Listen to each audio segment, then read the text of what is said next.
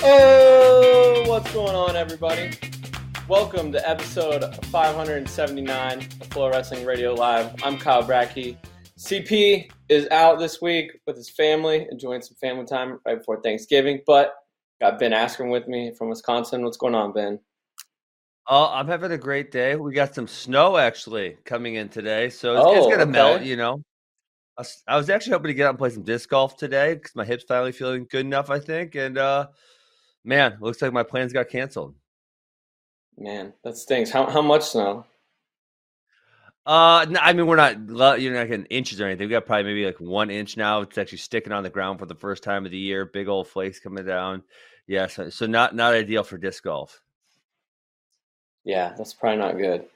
But we got we got a packed show today, so let's uh, let's go ahead and jump into it. And we actually have a special guest joining us uh, today from the Titan Mercury Wrestling Club. He's the director of operations there, uh, Johnny Ruggiano, and he is up West Coast time right now. So special shout out to Johnny for joining us today. Got my Sorry coffee. Good morning, guys. Good morning. Morning. Morning, Johnny. Um, let's let's jump right into it. Obviously, we know you because we've been at all these USC wrestling events uh, with you and everything. Um, but for those that don't, um, kind of just go into your role with Titan Mercury and uh, what you do on a day to day basis to help you know the nation's top club. Yeah. So, um, so I actually um, I've been with Titan Mercury since about 2013, and, and my my roles kind of evolved. I actually used to be a media guy, so I used to be our club's media director. I started with Titan Mercury when we had the World Cups here.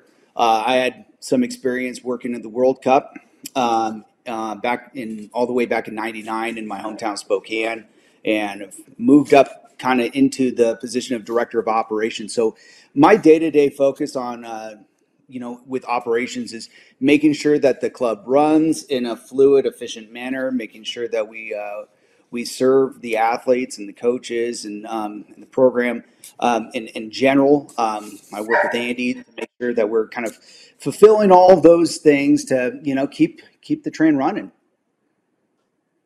Awesome. Um, and then this RTC Cup, um, I think I think for most wrestling fans, it kind of came out of nowhere. Um, you know that we we made the announcement during uh, Zahid Burroughs, and, and uh, everyone had done a good job of, of keeping it under wraps and uh, letting it all. You guys didn't even tell me. Butthole. we didn't even tell Ben. We didn't even tell Ben. He just got surprised like everybody else. So, Johnny, can you uh, explain to us how this came to be and how it all got organized? Because it definitely had a lot going into it, um, getting all the RTCs on the same pages and, and Mhm. everything. So, if you could go into that, that'd be awesome. Let, let Yeah, me add absolutely. that too. It, this is something that that I think people have been talking about for I don't know five years or something, but it's it's never happened to this point. So um, proud of you guys for actually getting it done and getting everyone to come to the table. That's just, that's amazing. Yeah, thanks, Ben. No, I, you know, um, so something like this doesn't happen overnight, right? And um, and uh, it was it, it was a several month process for us to get to kind of where we are right now in regards to the RTC Cup. Um, Jack Clark from the U.S. Uh, Wrestling Foundation had reached out to Andy, um, and you know, one of the things I think that we always try to do, and and this really stems from Andy Barth, um, is is you know, we always try to find a way to help serve you know the sport of wrestling in in, in its entirety so um, we knew that there was some you know some missing elements that were kind of taking place during this covid pandemic and and you know wrestlers we always find a way to win right i mean that's that's kind of the innate na- nature of who we are and what we do and so uh, instead of going in and, and saying okay well we can't wrestle the question you know, then became how do we find something that we can go in and, and get our athletes and our programs, our RTCs to be a part of. Um, so, so we started kind of formulating some ideas on how that that would look, and uh, you know, we've been working on um, a variety of different types of events. Uh, we've had some some wonderful events, um, you know, in the past, and it just seemed like the RTC Cup was the right answer for right now. You know, wrestling fans love good wrestling duels, and that's you know, there's a, there's been some wonderful one-off matches that we've seen, and and wonderful series of matches that we've seen. But we haven't actually seen like a World Cup or World Clubs Cup format uh, take place, you know, during this pandemic. So, um, so it was it, it just seemed like the perfect fit, you know, after we got kind of a consensus of a, a small group of guys uh, that we had talked to, um, you know, to see if this thing would uh, this thing would work, and it, you know, it's uh it's coming into play. It's looking uh, pretty awesome. Absolutely. Yeah, I mean, but uh, it's going to be really It's fun. kind of what I said Go ahead, Ben. to what I said earlier. I mean, this isn't just a pandemic thing. I, I think this is something that I feel like could be an event that's a it's a thing, right? It happens every single year. I, I don't know if December maybe Oh, is the right time for it because in future years we'll have college stuff going on, but maybe you know a post Worlds October November type of event or, or something to that effect. Oh no, no, without question, Ben. I- And and you know, like, you know, over the years, you always hear everyone say, "Oh, well, I have the perfect answer for how to do a pro league." Right? This is an RTC Cup. This is an RTC event. But um, you know, this this has implications that could gr- grow and expand. I mean, the outreach has been um, has been resounding over the last couple uh, months. You know, um, it, and it, a lot of this stems from relationship building, right? Is if, if you've got good relationships with good people in the wrestling community, uh, they're going to want to jump into whatever you're doing. And so Mhm. once we once the word started kind of getting out that we were doing something with this RTC Cup, people were like, "Man, I want in." And so the idea is, you know, while this might be the the genesis of of this type of event, this RTC Cup, um, I mean the the number of people that uh, in RTCs I'd love to be a part of this uh, will will expand exponentially. Um, and um, and what you know our responsibility will be is to find a model and find a way to make this happen. Um, as you can imagine, you know we we had a lot of RTCs that were interested in being a part of this, uh, but we're in the middle of a global pandemic, so we have to find a way uh, to kind of meander and, and usher through all the challenges that presented themselves. And uh, that's where we got to, you know, where we are now. This thing, this thing could be really huge in the future, and uh, there's a lot of fun ways and creative ways that you could take it too, uh, going forward. But you know, really, we want to focus kind of on on uh, the task at hand. You know, look at you know December fourth and fifth, and, and make sure that that's an amazing show. Uh, we're excited to work with Flow on this because we know you guys are gonna you're gonna tell the stories. You're gonna let this thing unfold, and people are gonna be talking about this for for quite some time. Right after, uh, right before, and and you know for months to come after the event. Yeah, absolutely. I know um, when when all of us content guys heard this was in the works, we, we couldn't be more excited about all the ideas and uh, storylines and matches that we were going to get. Um, can you kind of go into because a lot of uh, American wrestling fans might not be as familiar with how uh, these club duels kind of work, and I know you have experience from Titan Mercury being in the club clubs cup duels and uh, obviously the World Cup and everything. So you kind of break down the format of it and uh, all the rules and how you advance and, and win duels? Yeah, yeah, totally. So, um, so you know, just like you said, we've had um, we've had a pretty good amount of experience for both the World Cup and the Clubs Cup. You know, um, uh, we hosted the uh, the World Cup here in LA at the the Fabulous Forum, which is a historical venue. Um, that um, you know, we we did that for three years, um, and then um, I've I've done four World Cups, and then on top of it, Titan Mercury is part of the World Cup uh, for four years, and or I'm sorry, the World Clubs Cup. So the the the formatting is pretty much the same, but the World Clubs Cup takes into some factors, some considerations of what you might need to do uh, to kind of make it a viable, tangible event. Uh, what I mean by that is when you when you're wrestling in the World Cup, right? You're bringing the best from your country, and that is your delegation. That's your team. Um, you know, in various countries will use the World Cup for a variety of different reasons. Iran uh, is historically the team that wants to go in and win that thing. Um, they've um, they've won it, I think, uh, just about every year except for the years that we've won it, and um, over the last probably 15, 20 years. Uh, I don't have the data right in front of me, so you know I'm, I'm not exactly sure what that number is, but you know, as far as I know, um, you know that's been kind of their baby. Uh, whereas you know, Russia might bring an AB team, they might bring a BC team. Uh, one year, you know, I remember uh, talking to Hamza Yerlikaya, who was at the time the president of uh, the Turkish Federation, and he said, you know, Johnny, my team's very, very young, and I didn't realize what that meant. And then all of a sudden, I, he's got he's got like you know cadet world team members, you know, and junior world team members on it. So World Cup, you know, World Cup is like an awesome developmental dual system. And another thing about the World Cups and the World Clubs Cup is, you know, it comes down to the matchups, and it, it I mean, and this is something I think we we're uh, really excited about. We we you know we based our pools off of a formula, uh, and it just so happened to pan out that we have you know all these Titan heavyweights kind of in one pool for the first day. Um, but we um you know duels in the World Cup and the World Clubs Cup experience, you know, that that heavyweight spot is really, really, you know, important.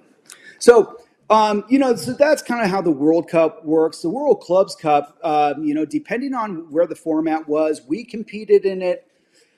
I believe we competed in it when we had 18, uh, eight weight classes, and then we went into 10 weight classes, and they would allow you to farm in, um, you know, two wrestlers the first time when it was at eight, two wrestlers from outside of your country. Um, and then when it was 10, you could do three. So we kind of adopted some of those things from the experiences that we had from World Cup and World Clubs Cup, understanding kind of the situation that we're at. You know, I mean, at the end of the day, what you really want to do is you want to provide an opportunity for everyone to wrestle. And we need it big time. I mean, this right now, um, you know, our wrestlers need as much competition as they possibly can leading up to the Olympic Games and the Olympic trials. Um, our wrestlers and coaches are chomping at the bit for that. And so we wanted to open up that opportunity to kind of go in and allow these clubs, you know, a lot of RTCs are really strong at, you know, four, five, six, right? Um, four, five, six different, um, you know, weight classes, but not all of them are. So if we were allow, allowing them to bring in a couple wrestlers, two wrestlers, um, then we're sitting in a good spot. So, um, so that's kind of how the the general, you know, um, process of the clubs cup and the World Cup work. They're both set up in, in regards to format. They're both set up in a pool system. And so what we've done for this RTC Cup is we have two pools of three, right? Uh, we've we've broken them down to two pools of three, and then when they come in, they'll cross bracket. So everyone um, on the second day, whether you're first or third in your bracket, you'll still jump into the bracket. You still have an opportunity to wrestle back. And, you know, it's like the ultimate dual wrestle back, right? You can wrestle back all the way to the finals if, you know, if you're able to go in and maybe, um, you know, get that matchup that, that you had previously, maybe go in, make some adjustments. Um, you can find yourself in the finals again.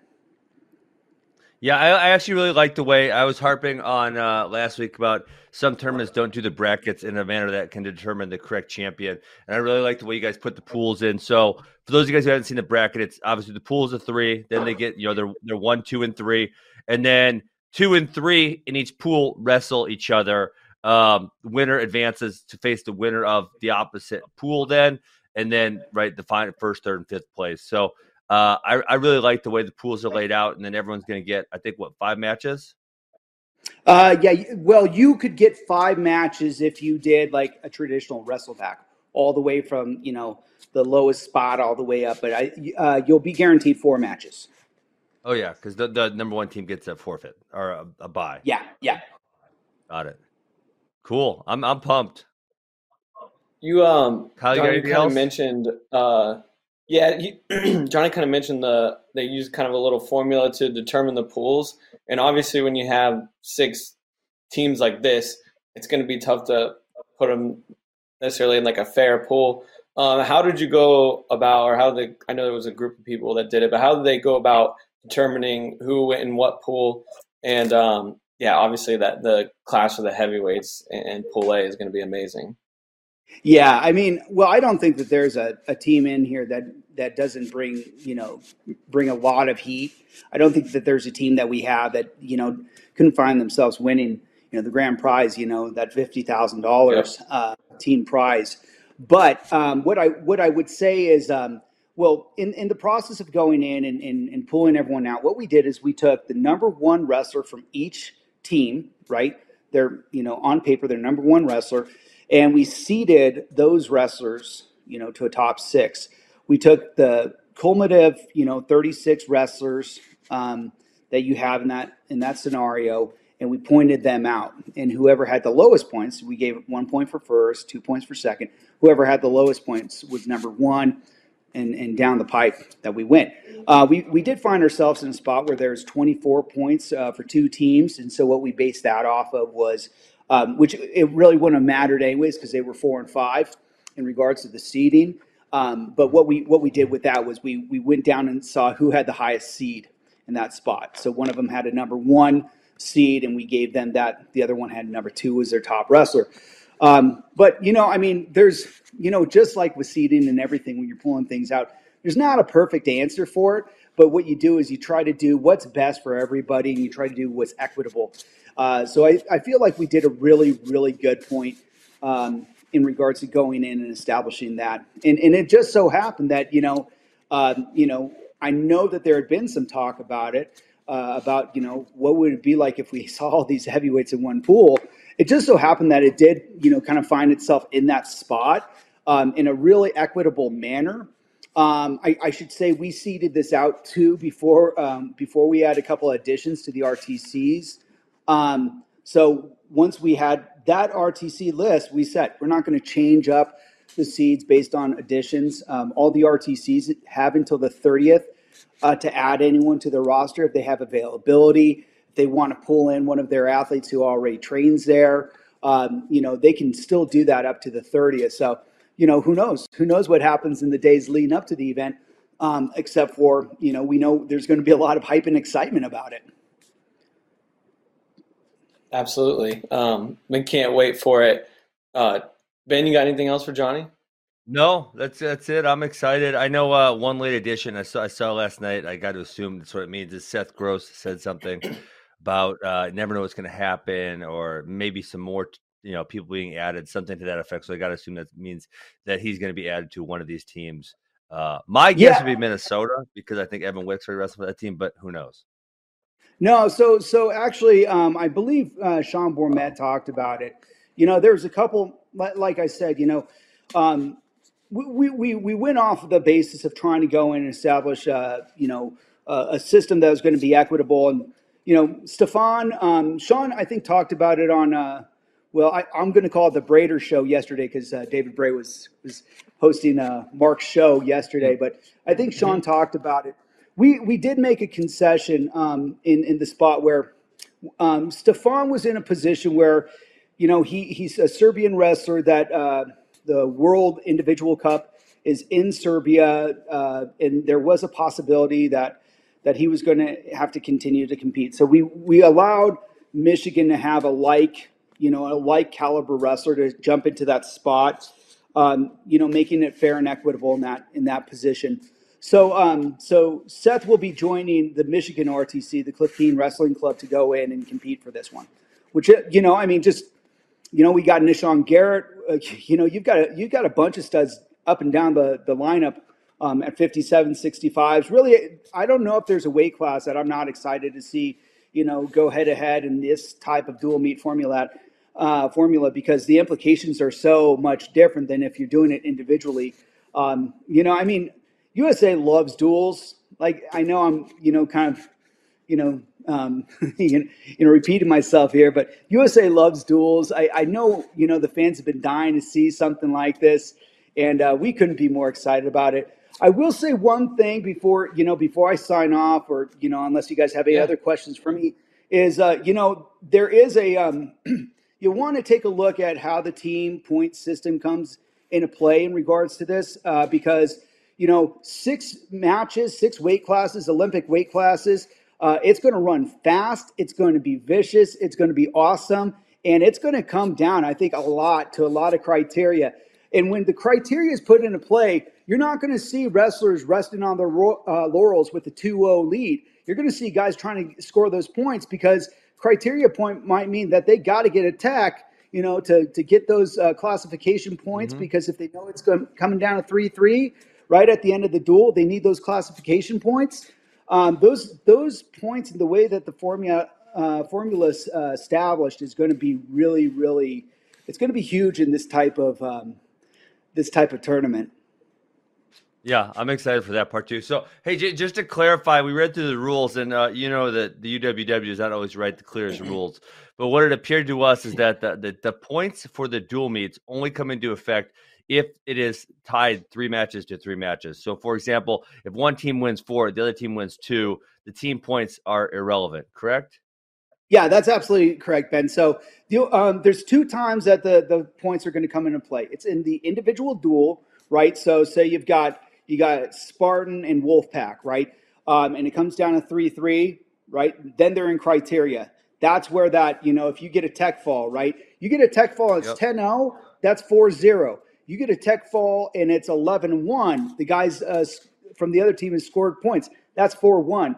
Those uh, meaning four goes to the victor, one goes to yep. the loser, right? And um, in that scenario, those classification points are going to come into play. The other time too, and we could see this, you know, um, is if the pools go in and say, you know, you have a one-one-one. Every team is beating one person in their pool. Then you come back into that that same scenario where you're going into the points. You're first going into the team, the, the points that they had, and then you go into the classification mm-hmm. points. So it, it can be a factor, you know. But now also with the teams too, this is the beauty of the way we got this thing set up. Is you find yourself in a situation where you're in a one-one-one and the pool competition, right? Yeah. You're still going back into a bracket the next day, and so you know that bracket is going to be uh, it's going to be awesome. Yeah, I agree. Um, and then the I guess the last thing, Brecky, and I, and I mentioned that this should should be the case, and I think uh, Christian confirmed that it was the case. There will be only be one duel happening at a time, correct? So yeah, you can watch everything.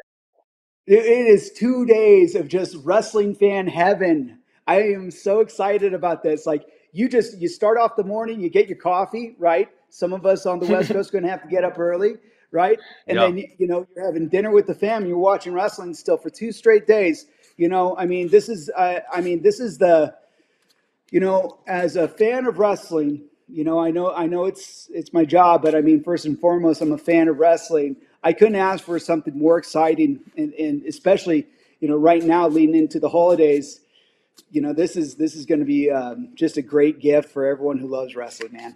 Just a Absolutely. great gift.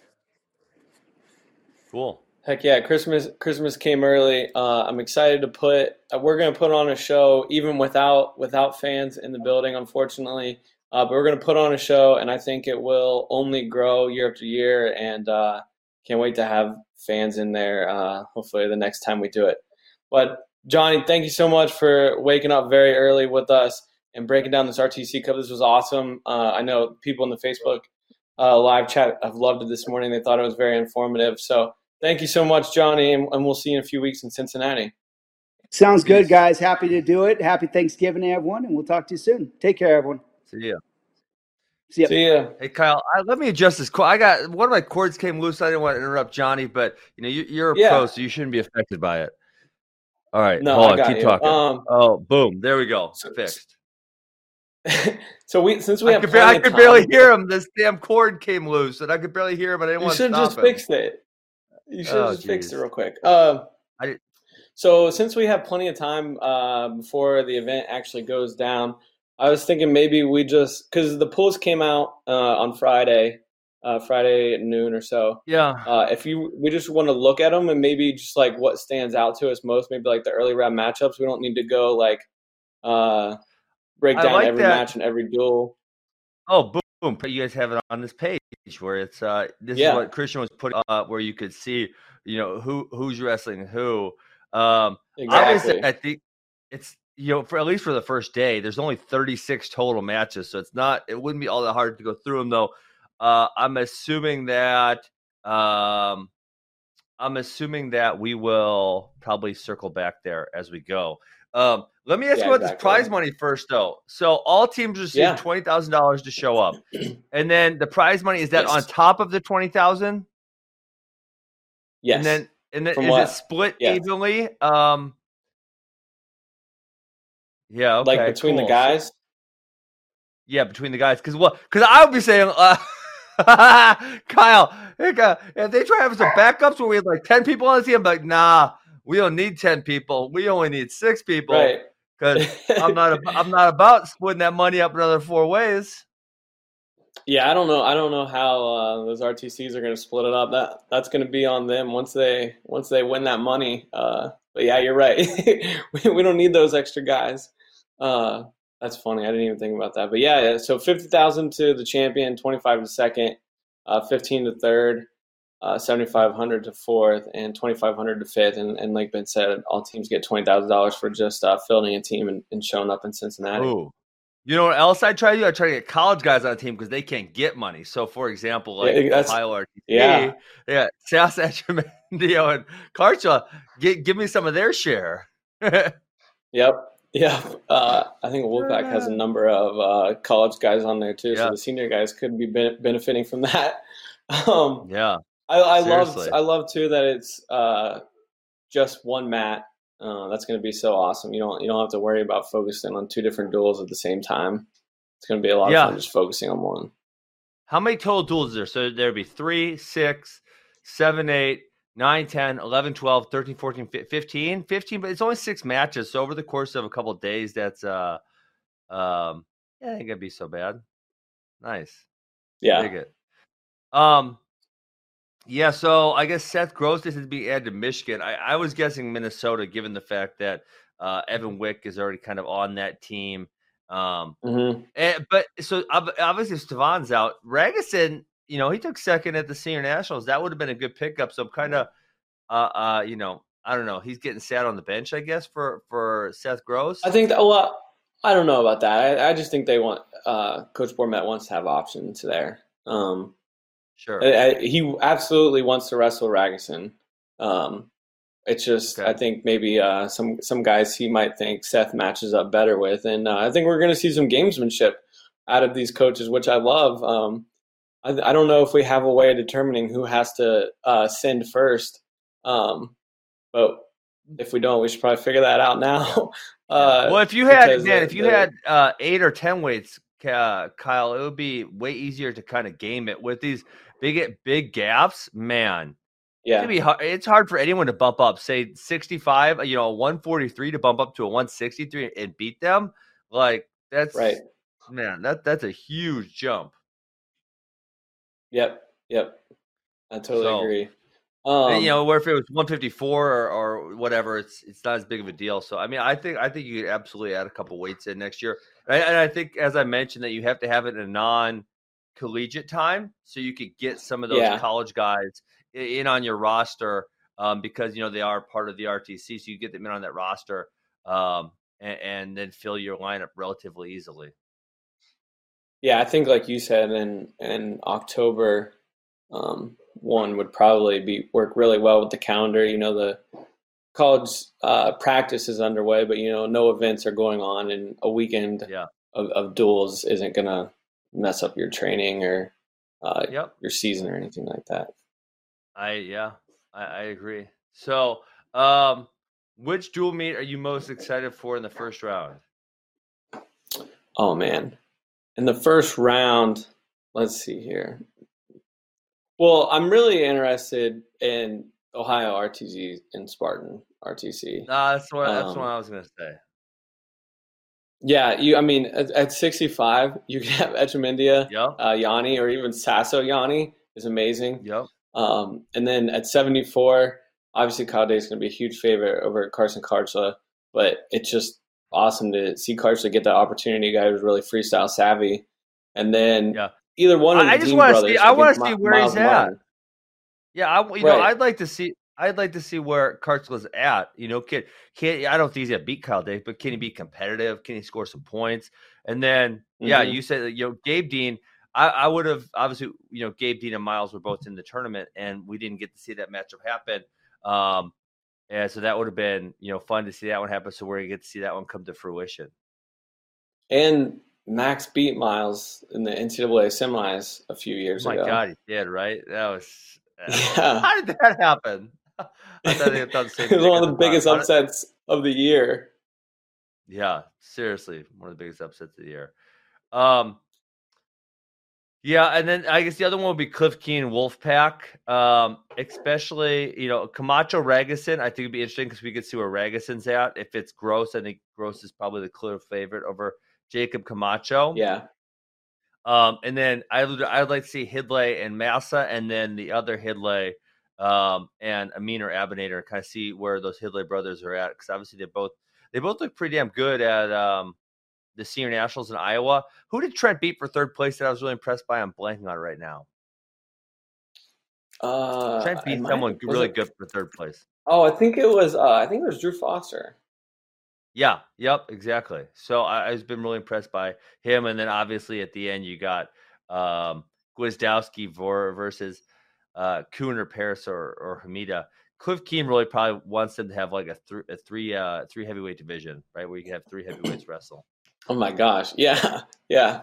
Uh, they, Coach Bormet better not deprive us of, uh, like, he better not throw out Coon to wrestle Gwiz. You know what I mean? Like, Yeah, we've already seen that. we want, we again. want Parris, we want Parris Gwiz. Um, Yes. he was on, he was on the Bader show as, uh, Johnny mentioned, uh, yesterday. And he, he was talking about Mason against those guys. And he said he's more than ready. He's world class. He's ready to go against those guys. I mean, I, well, Gable won by three or four in the Big Ten finals. You know, Mason took him down multiple times, and it wasn't like he was overwhelmed or anything. Yeah, ab- absolutely. Um, yeah, that that's gonna be fun, and you know, it's one of those things where I don't like it when it's fabricated, when when people make it happen, but this is the way it works out. There's there's a lot of parity in here, and I could genuinely see someone who takes third place the first day make the finals the second day. Yeah, You know what I'm saying? It's all about just yeah, matchup. absolutely. All about the matchup. Yeah, exactly. And you know, freestyle stuff that people could go. You know what? Maybe in the first match, I take you down and lace you up, and I score seven, you know, eight points off that, and I win because of that. Mhm. But maybe next time you beat me. You know, that could happen very easily. yeah, the first match uh, is four four on criteria, but then the next one, uh, I take you down and catch a lace on the way down and end it just like that. Uh, it's yeah, there's way more. There's more room for swings and, and results, and I think we're going to see that. I think we're going to see guys beat a guy on day one, and then when they get into the bracket, lose to him. Um, Yeah. yeah, uh, man, I'm really excited. And then uh, the the final duel of the day would be uh, Wolfpack versus Gopher and Gwiz versus Gable. Um, and Gable, Yeah. he he ended up taking down this tweet. I don't know why, but um, he had it up the day we announced like the RTC Cup rosters, Mhm. and was like, and he said, "I'm only wrestling in this for one match." And we all know what match he was talking about. He's talking about Nick Gwiazdowski. yeah, there's. He- uh, I don't think there's any match. I mean, listen, this is this is the. You know, we we would have already had the 2020 Olympian. We, we in the 2019 Final X, we thought uh, Gable came close to Gwiz, and Gwiz has been a mainstay, and we thought, okay, Gable can probably challenge him going into 2020. Uh, but we we already would have and should have picked our 2020 Olympian, and we didn't get Yep. to it. I, I think honestly that benefits uh, Gable the most because he's super young. He, he right, he's still junior eligible, so I believe he's 20 right now. He's only Yep. going to get better. You know, the one year is going to help him a lot. So this will be a good indication of where he's at. You know, has he made up ground on Gwiz? Is does he have the upper hand now? And that's you know you have to assume then going into um, the the following year, 2021 in April. This gives us a good indicator of who is the favorite. Yep, totally agree. And then uh, John Kozak just brought up a great point in the Facebook chat. He says Gwiz lost to Zare from Iran last year, the same guy who Paris pinned in the Junior World Finals. Ooh, Um, So that's true. yeah, that'd be interesting to see. Um, and then the other thing is that uh, you know, you there's there's a good chance you'll get to see one of these guys again, right? The following day, and that'd be interesting to see whether Michigan moves their lineup around or or or Minnesota because they have Tony Nelson also. But these teams will obviously all wrestle in a pool. Then who's ever second in that pool wrestle the third from the other pool. Um, but then they'll wrestle. So you know, if the one team from that pool wins, they'll wrestle the number one team from that pool, right? So it could happen there, or it could happen in either the third or fifth place match also. yep, great point. Great point. All right, Yeah. so is are, we good for day one? Uh, there, I Uh, know. We'll, trust me, we'll get into yeah. these matches a lot more. Um, but is there anything else that really stood out to you? I think, um, I think, yeah, Kyle at, at 4 p.m. Kyle Dake and, and Mekhi Lewis are going to wrestle. Actually, the Spartan Combat RTC and NJ slash Southeast RTC uh, duel is is really awesome as well. Wait, so did, did he say that? Uh, did Johnny say no? So I know I know Nahshon Garrett signed with the Southeast RTC. Um, yes. Does that mean he's wrestling on this team then? He's gonna wrestle. Um, on this. I know. Uh, yes. Okay, um, so from what I was what he I at Spartan yes. Combat before, or because I know he spent some time in Tempe. Where was he most recently? I'm trying to think where he was most recently, um, because it's been a little bit Right. since we saw him compete. It might have been Ithaca. Um, I feel like he was back in Ithaca, but I, I'm not certain on that. He just said, "Did you see him on Fox News with the voter fraud thing?" Yeah, yeah, Some of you saw that. yeah. I saw. so I saw. it. He's uh, he is uh, very passionate about it. and Believes believes uh, his identity Yeah. was stolen or something. I don't know. I'm trying to keep up with it. um, Um, well, it did, that- did uh, we can- unequivocally got stolen. Um, yeah, so that'll be cool to see him compete again. And you know, I I guess he's going to be at 50 set, 57 plus three works pretty well for him because he was a guy who had made 57 a few Mm-hmm. times, but it was probably too small for him. 61's a little better, um, but obviously 65 is a terrible weight class for him because he's just too small for that. So 57 plus three should be pretty pretty good weight class for him. Yeah, he's. I mean, at 61, he won Final X, made a world team, you know, and then he got hurt, and Joe Colon ended up going to Worlds and, medaling. Um, but he, he Mhm. beat Joe Colon at Final X, so that should be a really good weight for him. And but Yeah. I was going to talk about it anyways, but uh, yeah, Southeast RTC just keeps getting stronger. They added James Green earlier this year. Uh, Jenna Burkert's there. She's been in Final X multiple times, made multiple world teams. Uh, Yeah. they're doing an awesome job at Virginia Tech, uh, raising raising the funds to bring the bring those stars in. And like Yeah. the duel we were talking about, um, we could see Yianni versus James Green in that duel. And then if Nahshon You got to wrestles say James Green's the favorite, right? Isn't James Green the favorite? yeah, I would say so. Does does Yeah. um does no? I don't think so. I was gonna say does uh Nahshon Garrett being on this team make them the favorite in that pool? But I think the answer is probably no. Yeah, I, I, I would favor mean- Nahshon over Jack Mueller and Vito Arujau, so that gives him a win there. I would say uh, James Green is probably the favorite over both guys at that weight class, so that makes him the favorite there. Um, obviously, Mekhi is going to lose to Dake, but I think he, I think he beats Kharchla. Um, Nate Jackson could very well beat Gabe Dean. I know he lost one to one, but that's a really competitive matchup.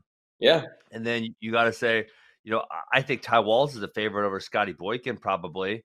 Uh, but then obviously Jordan. Jordan Wood's not the favorite at heavyweight. So, you know, that's like I definitely oh damn. Kyle, I forgot to lock my door. Oh no, you got a visitor. oh, I got a visitor. Oz, you want to say hi before you leave? Ah, I forgot to lock my door. All right, Ozzy, keep What's going. What's up, Ozzy? So, say hi. So, uh, yeah, I, I Nahshon might make them the favorite in that pool. It's potential. Yeah, absolutely. Uh, and I know, I know, Kyle Dake is obviously the, the big favorite to win, but I, I'm really excited to see him wrestle Junior World Champ Mekhi Lewis. Both just two guys that their defense is unreal. Yeah. I mean, I de- I feel like so I feel like that could be a really close competitive match, and then part of me says Dake could get on top once and gut him four times. Right? I mean, Dake's got one of Yeah, the best gut yeah. best guts in, in America for sure. Uh, but you know, he he even gets turns at the world level. Um, man, he could definitely, and honestly, Mm-hmm. he could do the same same thing to Kharchla too. Um, so I, I'm very curious to see where those two stack up because I don't think we've really seen Mekhi uh, or Kharchla against right. So I, I think the top three at that weight class 74 are Kyle Jordan and Imar, and we haven't seen them match up with any of those guys. Yeah, no, that would be really exciting to see where they are. Um, all right, I think uh, I think we're good there for, for day one at uh, RTC Cup, and then like like I said, we will absolutely make picks, do whiteboard wars, virtual whiteboard wars, all that stuff uh, for these matches as we get a little closer. You want to switch gears here real quick? Yeah, we'll go to Oklahoma State. Let's go to Oklahoma State, who is on absolute fire right now in the class of 2022. On Sunday, they get Jordan Williams, who's number four in the class, I believe, uh, the Iceman out of Collinsville, Oklahoma. Uh, just doing what they always do and landing the best kids in the state of Oklahoma. Yeah, they always get the best uh, Oklahoma kids every single year. Yep, number five he is. And then the next day, they get AJ Ferrari because they made or Anthony Ferrari, excuse me, because they made Yep. him an offer he can't refuse. I don't know if you saw that graphic. I didn't see that. Where did he say that? he made it in the graphic. Let me see if I can get if I can get Tyler pull this uh, come on. really quick. No, What, it's, John, it's John incredible. threatened to kill his family or something? like, what? oh man, it's Some, so ma- good. some mafia stuff right there. Oh man! And then I saw uh, the picture of them uh, when AJ committed was going viral again. Um, Yeah. of the whole family. But uh, yeah, no, it's you know landing Jordan Williams. Um, it's not a It's shock. it's I, I, it's absolutely huge. Um, I was a little surprised because he didn't seem like one of those kids that was just like an automatic Oklahoma State. Like I know we talked to him um, and got his school list and. Uh, North Carolina and Oklahoma and Arizona State, and there were there were some other big players in there, and it seemed like he was willing Yeah. to listen to those guys and open to the possibility of leaving Oklahoma. Um, but that's just what it's just what uh, John and company do. They they get the best kids let me tell state you. Oklahoma. Great kids don't leave Oklahoma very often. Very, very seldomly does that happen. Oh, is this the graphic here? Are Tyler you- Tyler's where got it the says- graphic here, and if yeah, I you can't see on the graphic though. right. Okay, to the right small, of him, it says. Maybe uh, it says an views. author, an author you can't refuse. Anthony Ferrari committed eleven twenty three. Oh my god, that's too funny, man. I you know I don't know. I texted Christian last night, and li- I love John Smith, so hopefully he don't get too pissy about this. But I man, Kyle, I feel like even despite these really good, oh there you go, an offer you can't refuse. Um, despite these, they're still like back from Michigan and Cornell and Penn State and Iowa. And I don't maybe it's maybe I shouldn't feel that way, but that's kind of how I do feel. Um, how do what do you think? I feel that for this year. Um, I don't know about moving forward though. I think right now the amount of talent they're they're stockpiling, like the they landed the number one class in 2020, right? So all those kids so they did number one class now, last year. and they're just now on campus. So like you're really just getting the benefits of those guys right now, and they're really it's Yeah. really not going to pay Mhm. off for you know two three years down the line. Uh, they have four kids in the top 100 in the class of 2021 right now. Um, Who so they got and I think- Voinovich, Voinovich, um, no Ferrari would be 2022, and so would Jordan Williams, right? Right, right. But they have, Okay. uh, hang on here. They have Voinovich. They have Voinovich, T. Travis, Trav, uh, Travis Mastrogiovanni, and Kyle Haas in the class of Kyle Haas, 2021 committed right Got now. So that's four top 100 guys there. And now you already have two of the top 15 in the class of 2022. Um, I think it's just I agree with you. This year they're not they're not there with the Michigans, the Iowas, and if Cornell was wrestling, there's Yeah. a step back behind those guys. But I think if they keep recruiting at this level, which it looks like they're going to, I think they'll absolutely be there in the next couple of years.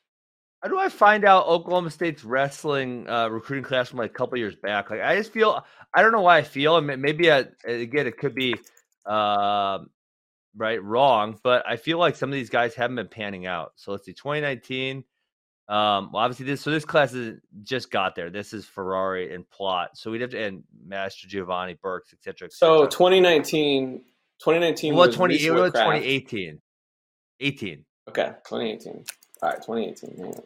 Well, Witcraft had to be 18 because he wrestled last year, He was 19. right? He wrestled as true. Oh yeah, yeah. class of twenty. Okay, so I'm looking. I'm sorry. Okay, so I'm looking at November of nineteen, which would be the class of 2020. So yeah, the So, Witcraft would be the class of 2019. Who's that? Yes. Class of 2019 is Witcraft, Brevin Balmaceda, um, Okay. who I actually don't think is on the roster right now. I don't think he's on um, the roster Daniel. Manibog. Uh, Daniel Manibog out of Texas. Um, Okay, who's not? he had a really good Fargo. He beat No, he hasn't done anything. Um, but he had, he had a really good Fargo and was a late riser on the big board because he, he beat Yep, Artelona at Fargo. Um, and then the, all the other guys, uh, Colton, Chance McClain, Tristan Wills, Kate Lindsay, are probably never going to see the lineup. Um, that that probably that just wasn't cla- that good of a class. That 2018 class wasn't very good. Correct. And, and Witcraft, you know, he was solid as a true freshman. He was clear. I thought he was clearly undersized at 133. He qualified for NCAA's. Yeah.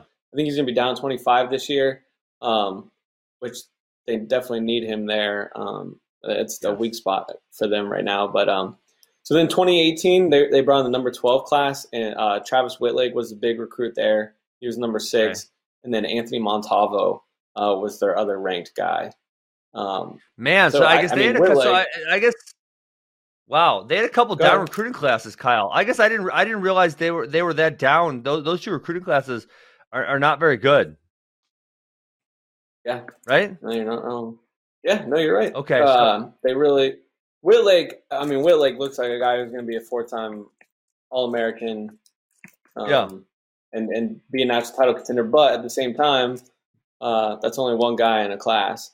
And then you go to Yeah. you go to 2017. They had the number five class, um, but really the only two that they signed was Who is that? Can you, can you read that as- class off? Yeah, Daton Fix and Kaden Gfeller. There's no one else in that class. They signed Jet Taylor, Christian Ball, and Bear Hughes, but I think Bear Hughes transferred, and Jet Taylor and Ball are, Yeah. room guys. So that that wasn't really uh, a great recruiting class either. So okay, so my feelings were totally misplaced. I'm glad, I'm glad we went through this because my feelings were that they've been they had been getting classes like this and they just hadn't been panning out. But the truth is they just had they had not been getting classes like they had. Um, so it'll be three classes in a row. The class of 2020, the class of 2021 will be really good, and the class of 2022 is already looking really solid.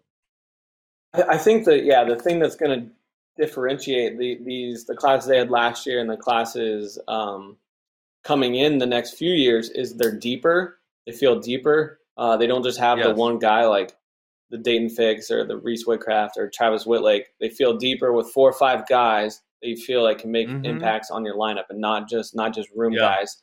Um, and we actually had a question um, about Oklahoma State and their recruiting. Um, I want to see if I can find it here. I don't know. Someone asked just like where where is this like recruiting resurgence come from? Because as we looked at the back couple of classes, they they've been top fifteen classes, but you know they haven't been like fighting for number one uh, Yeah, ranking I classes. mean, not and well, Kyle. Were any of those top tens the ones that you, that we read? The three that were kind of down. Those the, the one with 10s, the one with Daton, the one with Daton was number five because Daton was number one and Kaden was number number fifteen in, in the class. So Hmm. anytime you sign two Got top it, fifteen guys, you're going to be? Okay. yeah. Okay. Um, the other the wow, other two yeah. were twelve though. 12 okay i mean so 2020 you said 2020 was the that was the number one class um Yep. for them how, how high is this one going to rank the 2021 class so voinovich etc You're, I mean, it's definitely top ten. Um, I think it does lose a little luster because uh, Teague Travis has, has fallen down the big board a little bit, and and Haas has fallen just a little bit, not a ton. He was like, um, yeah he was the The number one guy 10 guy, Teague travis was much higher a couple of years back too Yes, yeah. So I think it I think it will fall a little bit, but it's going to be a top ten class. I mean, it's probably going to be top five. Anytime you sign four guys, they're going to be in top one hundred. Um, but I do think there are two Yeah. or three other schools that have four or five guys in the top one hundred there as well. So you're going to be you're going to be in competition with them, and then if Yes. two guys already committed in the class 2022, and it doesn't feel like guys that are going to be in danger of flipping. You know, Jordan Williams is from Oklahoma, and Ferrari they've already moved to Stillwater. The whole family they've already has. moved to Stillwater. yeah Uh, they moved there Yeah, yeah. The, the Angelo and Anthony are, are going to go to Stillwater High and are already there actually. Um, so I, I think they're on their way. And uh, yeah, I found the question too. Someone, um, let's see, uh, Tom Vivian. In the era of RTC arms races, what can Oklahoma State's latest recruiting successes be attributed to? Um, I Yeah. and this is just my personal opinion. I think when uh, Chris Perry came on staff like full time, I think that was really big. Uh, recruiting's hard work. It's really hard work. It's a grind. You Yeah. gotta relate with these kids. You gotta be talking to them all the time.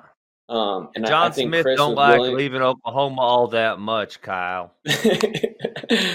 John John to me should be like the closer, you know? Like Yeah, Chris absolutely. goes out, he grinds, he build he builds this relationship and um really connects with these kids. And then like John just comes in and he's And- Mariano Rivera just saves it. In in the chat, they're uh, in the chat they're saying that Tyler Caldwell is also helping with the recruiting. Well, that was that was going to be my other point. Is Tyler Caldwell came on as and his title is literally recruiting coordinator. So they have someone Boom. they didn't have anyone just focused on that position before, and now they have someone who literally that is their job. You identify talent. Um, you, I don't I don't know exactly what he can do with NCAA rules since he's not on staff, um, but I'm imagining he's he's sending these kids all the information they need to know on the school, graphics and, and information, all that stuff. So when you have someone dedicated fully to that, like very few staffs can actually do, uh, you're going to see dividends. You know, um, so I think it's a combination of uh, Oklahoma State like refocusing and putting a lot more energy into this, thanks to Chris, thanks to Tyler, and um, and maybe getting John a little more more involved than he had been. I think because Um, there was an NC- NCAA's, I think, in New York, the year Oklahoma State had like eight All Americans and a, and a champ and Dean Heil, and they didn't even like come close to winning. 2016, 2017. Yeah. Okay. Yeah. 16 or 17, one of those years. And they didn't even come close to winning. And I remember Yeah. we did an interview with John, and he's like, I mean, I, we got to recruit better. He's like, we just got to recruit better. Um, Yes. and he made mention of that. And I think since then they, they really have been. Um, and if the state of Oklahoma is is good and continuing to put out like the class they have with Daton and G and Boo and Yes. I'm sure I'm forgetting a bunch more guys, but they just had a they won junior duels. They were winning Plott. That Fargo. would be a big one. Yeah, plot absolutely. Um, but they they had this this crew that was just destroying people two years in a row, junior duels and winning Fargo, beating Illinois and Yeah. stuff. So if you if you're uh, high school and youth wrestling in Oklahoma is that good too, Oklahoma State's going to be just as good because they keep all those kids at home. So that's another Yeah. big important factor there. Abs- Absolutely, and because like I said, they all they always, always, always recruit recruit Oklahoma well. Um, and one of the things, the other things, it seems like in the upper weights, um, and maybe this happens more frequently on other teams also, but it seems like Oklahoma State has been able to take some guys who maybe weren't great high school wrestlers and make them really successful in the upper weights, and they maybe haven't necessarily done that Yeah. in lower weights. We're thinking of uh, Preston Weigel. Um, who's the heavyweight that was just in the uh, Derek White, right? I don't remember him being a Derek great high school wrestler. Uh, so it seems like they've taken some not so great high school wrestlers and then made them really good college wrestlers in the upweights, but they haven't done the same thing in the lightweights. Yeah, I agree Uh-oh. with you. And Go dog Uh, there, Kyle. Yeah, yeah. My dog, he wants to go out. You're gonna have to wait, Hank. You're gonna have to wait. Okay. I got a baby. You got a dog.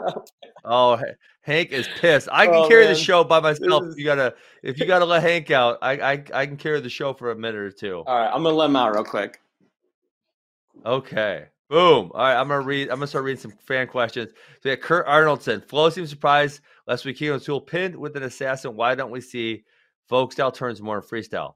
Kurt, uh, I think that's relatively obvious. So the assassin you can hit relatively quick, but we don't have time. You don't have time. So in folk style, right, you can get a bar or a hammer lock or a power half, and you can grind them for 30, 40 seconds, whatever you need to get the turn.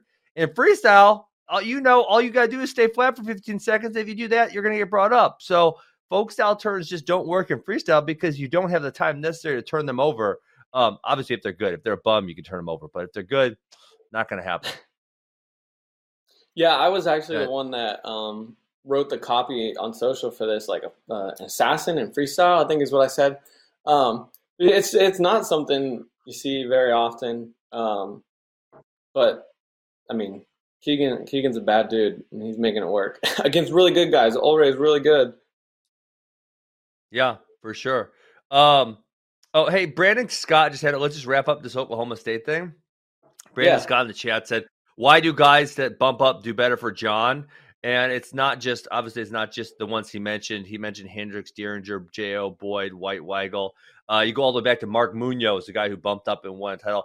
John loves making dudes cut weight more than they should, hundred percent. And the dudes who got enough balls to step up to John and say, "John, I'm going to move up," right? And we can also go Coleman Scott, right? Coleman Scott started as a 25 and he bumped up. Um, guys who got big enough balls to go to John and say, "Listen, man, I, I need to go up." They generally do really well, and, and the guys who are scared of John and who refuse to bump up those guys who they struggle from a lifetime of, of weight cutting because John naturally sees a guy and thinks they should be smaller than they really are. Yeah, I, I totally agree. They're wrestling a more natural weight. Yes, 100% fair. Uh, I think it's pretty well known that Oklahoma State cuts guys hard. Um, yes. And it's just expected when you go there. Uh, we, make, we make jokes about it. We've made jokes about it all the time on here for years. Um, but also, too, like you look at a lot of those guys – um, they could they could really wrestle. Like no matter what their size was, like Derek White could really wrestle. Preston White could really wrestle. Yeah. And I think they presented a lot of problems to bigger dudes because they were they were really good wrestlers and very athletic. Yeah, I mean, at just at the end of the day, if you look across the board, it's funny because Max and I push back against weight cutting, and Max, Max is actually one of the only NCAA champs in any time recent memory where you saw them go down and win the NCAA title, right? It's almost always the opposite where people go up, and it was because mm-hmm. you know Max wasn't cutting that much weight in the beginning. Um, but yeah, people going down, it's it's so rare right now. When you have to do an hour weigh in 20 times over the course of one season, uh, I mean, right, Kyle, you did it. You were cutting weight. It sucks. And having having sucks. a low energy level in matches is significantly more of a deterrent to winning than being a little bit smaller. I would much rather be a little bit smaller than feel like crap every single match. Yeah, I, I totally agree, and I, I, think I think we're seeing guys cut cut weight less, but there's still oh yeah, still um, pe- people that uh, want you to do it and, and think it gives you a real advantage. Yeah. Um. Okay, so, do we want to talk about either the, the transfer or the AJ Neville's, or just talk, just mention them and then uh, move on to the questions? Uh, we, can, we can just mention them real quick. Yeah, uh, Michael Blockus announced yesterday he, he's going to transfer to uh, Minnesota. He, of course, was in Northern Iowa. I kind of want to pull up what he said uh, when he entered the portal. Um, I want to thank my family and friends for everything they've done. Um, it's a very hard decision, but I've decided to enter the transfer portal for personal reasons and look forward to a new place to call home. Um, I don't know. It was kind of a. I wasn't expecting it. You know, he's an Iowa kid. He had a great yeah. first year there. Um, he's not an Iowa kid. I uh, believe he's from like right next to Cedar Falls. I think. Don't quote me on yeah. that, but I'm pretty sure he's really close. Um, and I always thought him and Doug had a re- really good relationship. Um, I guess may, maybe I, I, was missing something there, or maybe maybe there's uh, you know maybe his girlfriend moved to Minnesota. we don't know. Did you hear? Um, this was really interesting. Speaking kind of along those terms, uh, we didn't. Mike went to Ithaca last week and got some stuff with uh, all the Spartan Combat RTC guys, and Gabe Dean was one of them, and he was talking about everything that was going on in his life his senior year of college, the year he wrestled Bo Nickal in the finals. No and I think it just gives good pers- good perspective from to uh, wrestling fans that like these these guys are college kids and there's a lot going on in their lives. It's not just wrestling. Um, but Gabe was talking are about. You, are you giving me the dirt? Give me the dirt. Yeah, yeah, I'm, I'm getting there. I'm getting there. Um, his freshman year, or no, that year at the beginning of the year, in January, he was engaged to a girl, and they ended up breaking it off like at some point. Whoa, I didn't know that. February. Yeah. And he was like, so I'm going through all that. And then apparently she showed up to NCAA's. No! Um, Devil woman. Yeah, which she, which he did not seem too pleased about. oh, hell um, no. Why would she show up to NCAA's? This is crap. This is worse than the Sidakov wedding. I don't know. I don't know why she showed up. I don't know if she was trying. She thought it'd be Dude. good and save the whole. Oh thing. my gosh! Uh, I got it. Chamizo is going to bring Sidakov's ex bride to the Worlds next year. Oh yeah, oh yeah. He's gonna be strolling down the aisle with with her. That's gonna throw him way he off. should uh he should have her corner uh Chamizo. oh just my be in the god, that would be. Oh, dude, you're gonna win the match for sure. There's no way he, you could be the toughest dude on earth. You ain't keeping your head focused in the match. You're just, you're pissed the whole time that that she's sitting over there and she ruined your life, man. Yeah, yeah. But I, I just thought it was really interesting um, to hear Gabe kind of open up like that. You don't hear a lot of guys do that. And then he talked too about how uh, after the finals match with Bo, just like he didn't know what to do because like college wrestling was what was his life, you know. And like now it was just over. It was done, and he felt like a void. Um, and he said Mhm. that he, he felt like he tied maybe too much of his identity uh, to wrestling and that's why we like saw him get away from competition for a while. You know, like two or three years. Mhm. Yeah.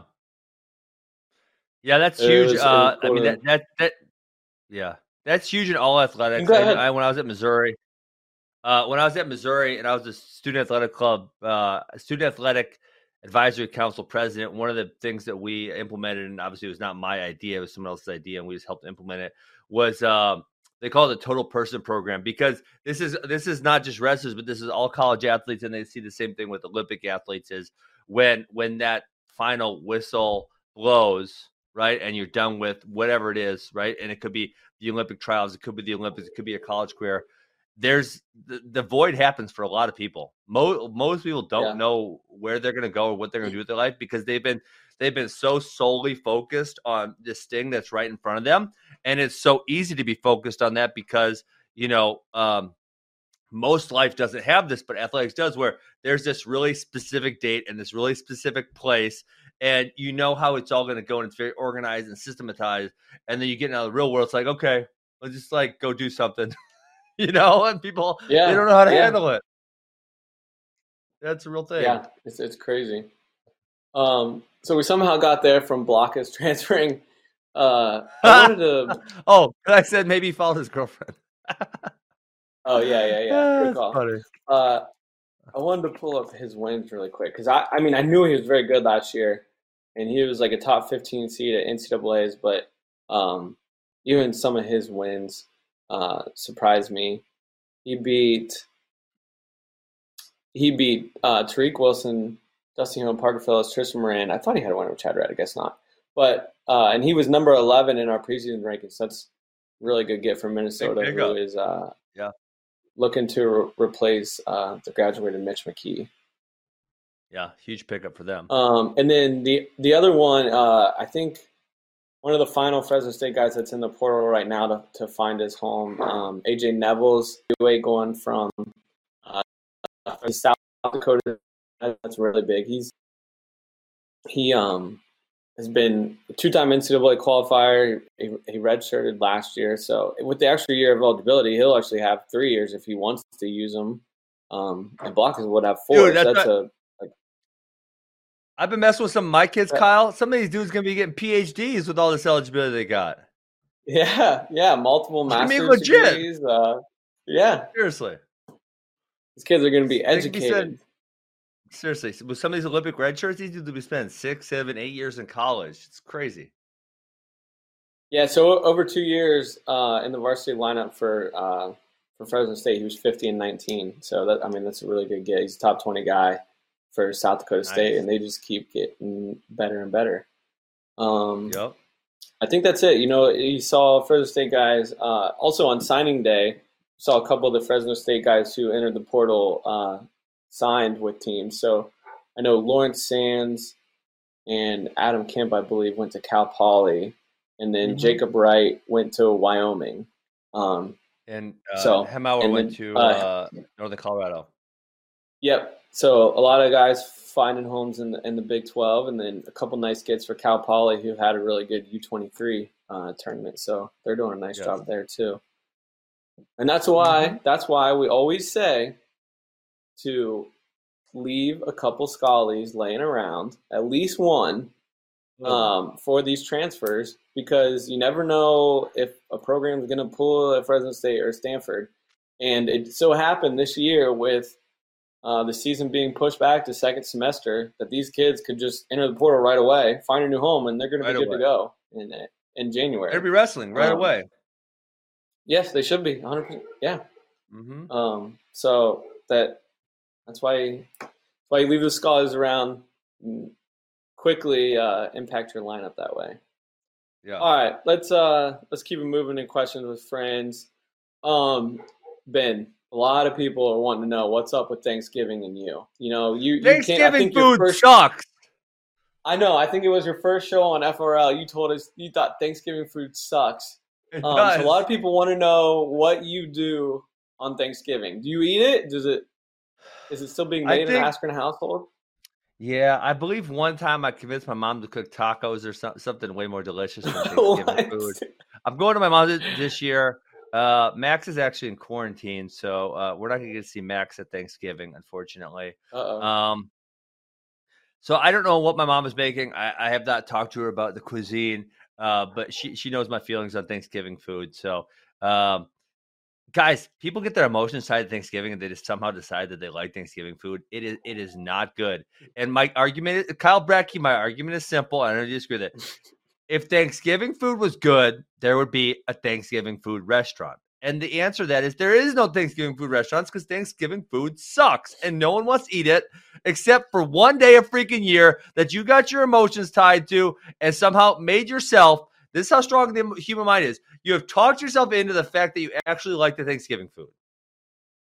well, the main the main dish of Thanksgiving is turkey, right? You, Yes. you- like you get you can get turkey everywhere. Who eats not no no no? You get like sliced turkey on a sandwich. Who gets like a big Yeah, old but- turkey? Like nobody. you can't go to freaking Applebee's and get a big old uh, turkey. What what what's Boston Market? Don't they have turkeys? Don't they have big? You know, I'll sized tell you what? Boston Market is, Kyle. Boston Market is bankrupt because they're serving Thanksgiving food.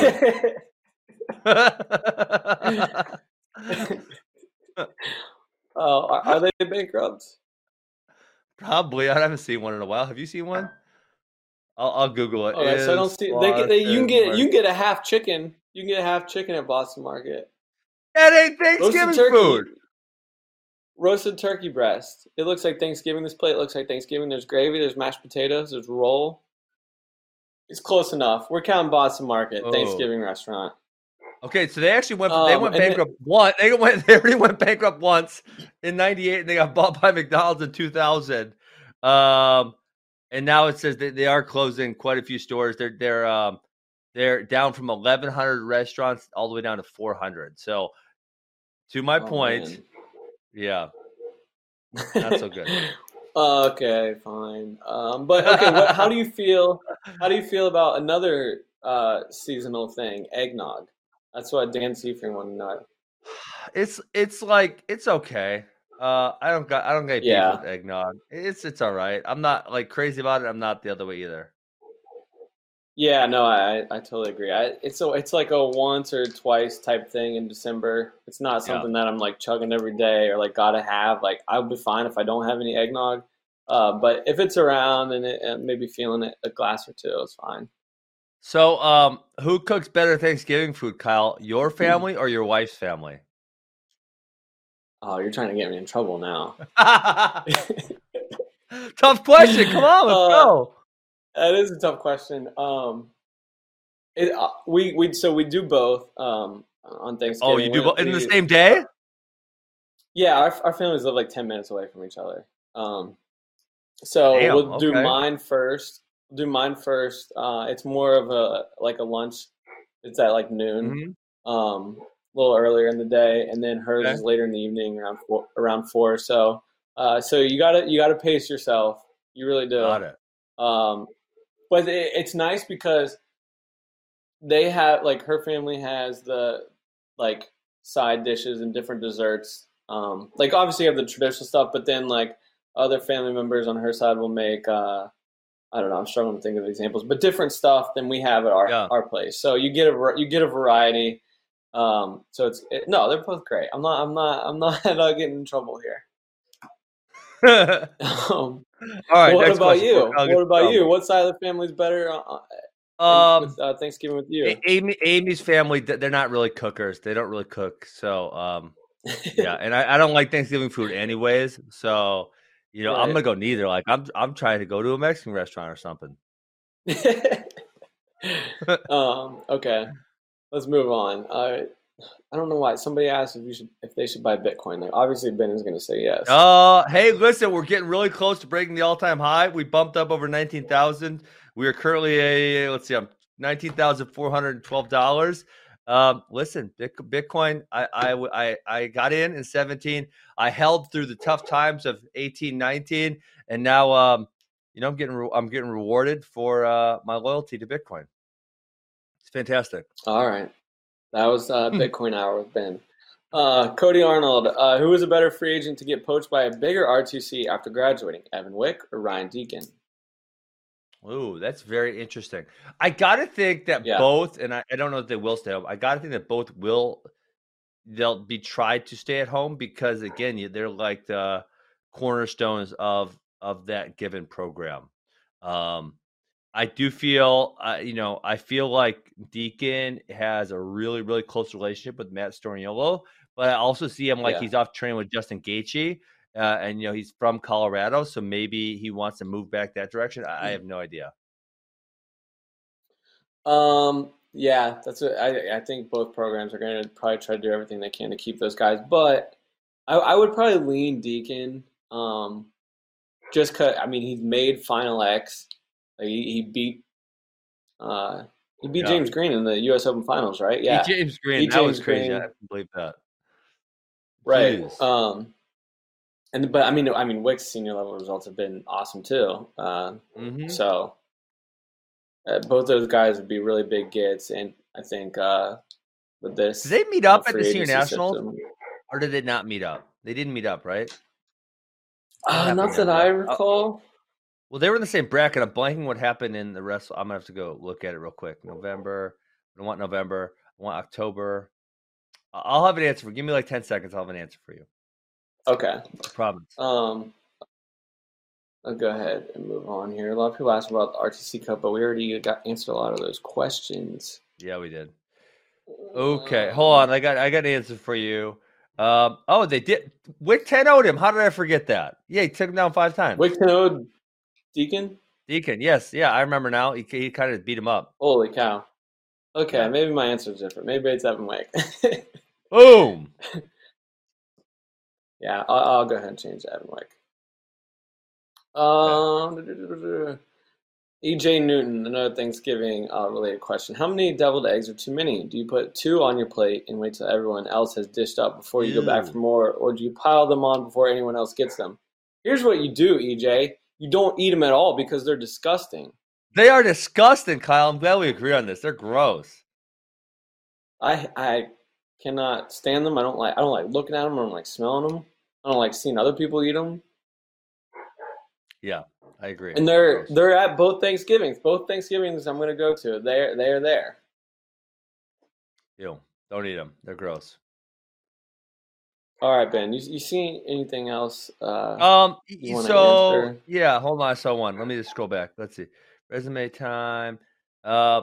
Oh, Nathan Stuller. And I listen. I I brought this up last week, and I agree totally. Wouldn't the RTC Cup be much more exciting if J'den mm. bumps up to one twenty five and Kollin Moore is at ninety seven? Um. Listen, I haven't seen Desi wrestle some of those other guys, but uh, Kollin Moore. Uh, let me go back real quick. I think Kollin. Okay, Kollin Moore's obviously favorite over Scotty Boykin. He's obviously the favorite over Ty Walz. Um, so I definitely think that you could bump J'den up to wrestle heavyweight and make your team better. I, I don't think there's any doubt about yeah. that. Uh, let's see. Yeah, and then let's see. Kollin Moore be the favorite over Timmy Dudley. Maybe not Zillmer, but probably Macchiavello or McCall. So, so Kollin Moore's the favorite in most of those matches. So if you can find a better place to use who is arguably the best freestyle wrestler on planet Earth, uh, I think you go ahead yeah. and do that. Yeah, I totally agree with you. Um, I think you nailed that one. And then there was one. There was one more down here. Um, want to talk about uh, mentioning Gabe Dean. Uh, Kevin Mulder. Does Gabe Dean have a chance at defeating DT? You think Dean is contemplating a run at the Olympics? God, I can't imagine. He went one one with Nathan Jackson. I can't imagine. I don't know. Maybe he's going to shut him down. I, I think that's only his, his only hope against David Taylor, right? Yeah, I think um, he he can withstand the hand fight to a certain extent, but I don't. I mean, can, I just don't think he'll be able to yeah. fend off the onslaught of leg attacks that are going to come his way. Um, yes, it's an interesting match. Um, I like it. I like the matchup, and uh, I just think David is just too offensive and will, will be too much for Gabe, and probably get a tech fall. And that's not being disrespectful to Gabe. It's just that's who David Taylor is, and he does that to pretty much everyone in the world right now. Uh, yes, I, I agree totally. I don't. I don't really see. Yeah, I mean, I, I, have a hard time seeing a path of victory for for Gabe Dean, especially when we just saw. Listen, I know you guys are saying it's out of shape Myles, but how good David looked against Myles. I mean, he he made him look JV. Yeah, and when you just like take Myles out of that equ- equation, you just look at what David did. Like his leg attacks looked so clean, so crisp, so and like the timing on them was perfect and everything. And the finishing was quick and didn't even get caught up in any kind of scrambles or ways None. he could get tipped and exposed. So, um, yeah, yeah, David, David was otherworldly that night, and I think this is the first time he's competing since then, right? I don't believe he's competed. At, uh, yeah, and there, there, obviously there's been talk of the Jordan Burroughs match, but I don't believe that is. Uh, I you know I haven't seen it anywhere.